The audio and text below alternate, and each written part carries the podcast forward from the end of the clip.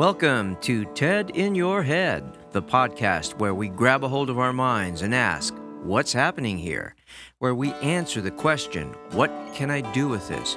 And where we seek to powerfully decide, This is what I want to create. This is your host, Ted Moreno. I'm a certified hypnotherapist, a success performance coach, and a fellow explorer of what is possible. Come on, let's check it out. Hi, Ted here. Before we get into today's podcast, I want to take a couple of minutes just to thank you for listening. I'm always open to your suggestions or ideas about what you want to hear on this podcast. And if you do like what you hear, then please leave a positive review, give me a good rating, or share this podcast with somebody you think might be interested. I also want to remind you that I am a certified hypnotherapist with a private practice. I help people quit smoking, deal with all kinds of anxieties and fears, and I help people find the motivation and the desire they need to go after what they want. If you have any questions about what I do or how hypnotherapy can help you, just go to my website, tedmoreno.com, and click on the Contact tab, and I'll get back to you as soon as possible. Again, thanks so much for listening, and I hope you enjoy today's podcast. Greetings and welcome to the TED in Your Head podcast, episode number 23 Why You Need to Be Under Pressure. I once had a job working in the tech support division for a software company. I won't mention their name, but they make a very popular accounting software. Anyway, this software has a bit of a learning curve, so people that buy it, they need technical support to learn how to use it. Now, you can call this company for support, but you'll have to pay for it. So my job was to collect the credit card information from people needing tech support and then pass them along to the actual tech support person that could help them. What the company really wanted me to do was to sell plans that allowed people to call in for a certain number of times for technical support. All the new hires, such as myself, were hired on probation, meaning that they could let you go if they wanted to during the probation period. I was told that keeping my job depended on selling a lot of these tech support plans. They told me that if I did well, they would keep me on permanently after the probationary period. Well, I really needed this job, so I sold like a fiend. I sold a lot of plans. I was a plan selling machine. I felt super cool, and I was thinking to myself, oh, these people are so lucky to have me working for them.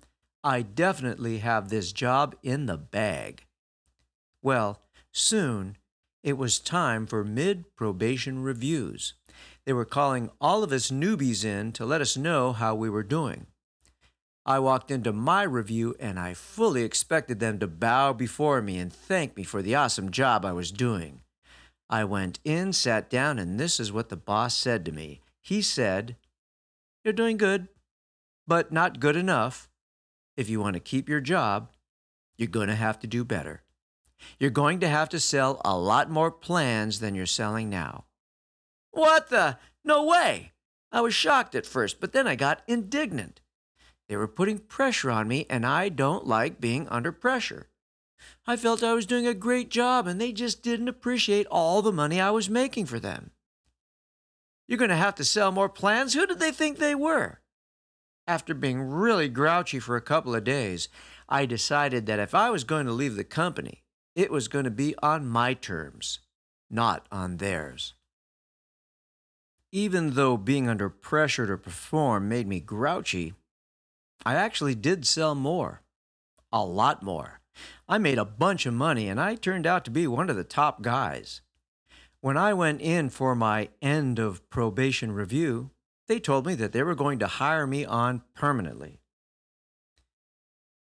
Wow, I said. I was afraid I was going to lose my job. The boss, who I thought was kind of a doofus, said, Ah, I knew you were a keeper when we brought you on. And I said, Why didn't you tell me that at my first review? And he said, Well, you seem like the kind of guy who is motivated by being under pressure, and I just knew I could get more out of you. Turns out he wasn't such a doofus after all. Here's a quote by a guy named Jed McKenna The only reason gasoline is useful is because of the controlled pressure it exerts within an engine. Likewise, the value of water is when it is steam and under pressure in a steam engine. Even electricity is useless unless there is pressure measured in volts. One could come up with numerous examples, but the point is that focused pressure is required for successful work. The right kind of pressure at the right time and place, and the job gets done.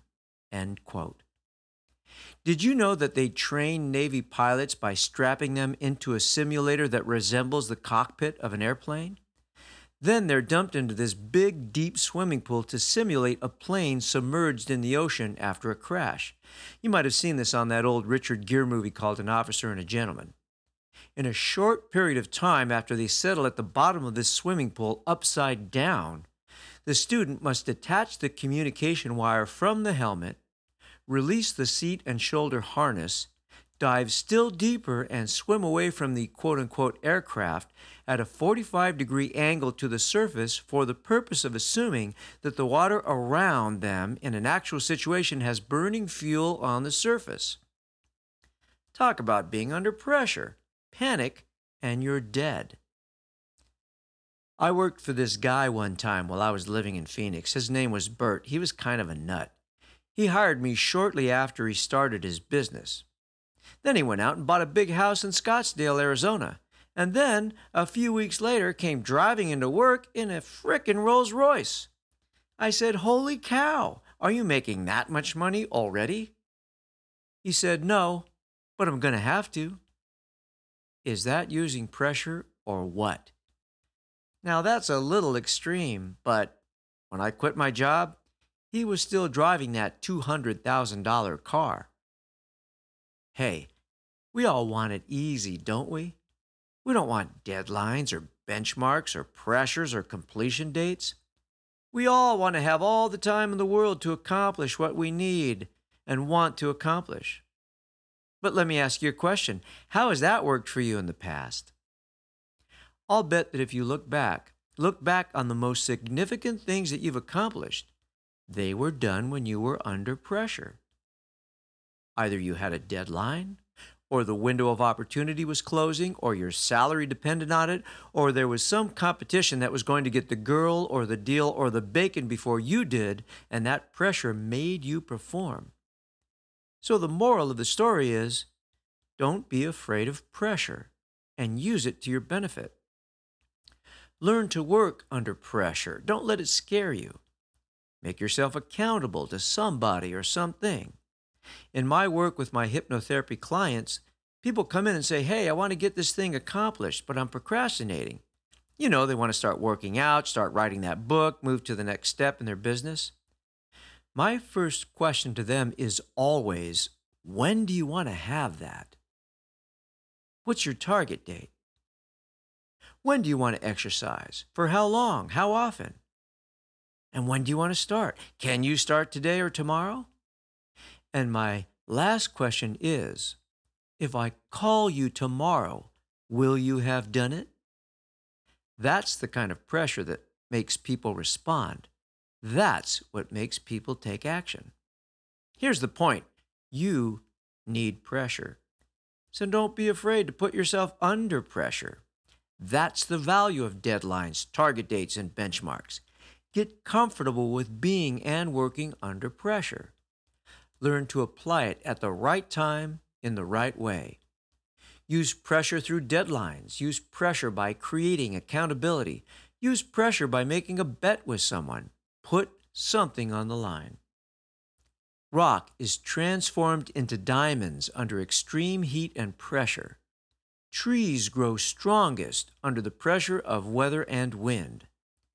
The sharpest blade is crafted under the pressure of hammer and fire. Putting pressure on yourself won't kill you, but it will make you uncomfortable at first. But you'll get used to it, and you will get better.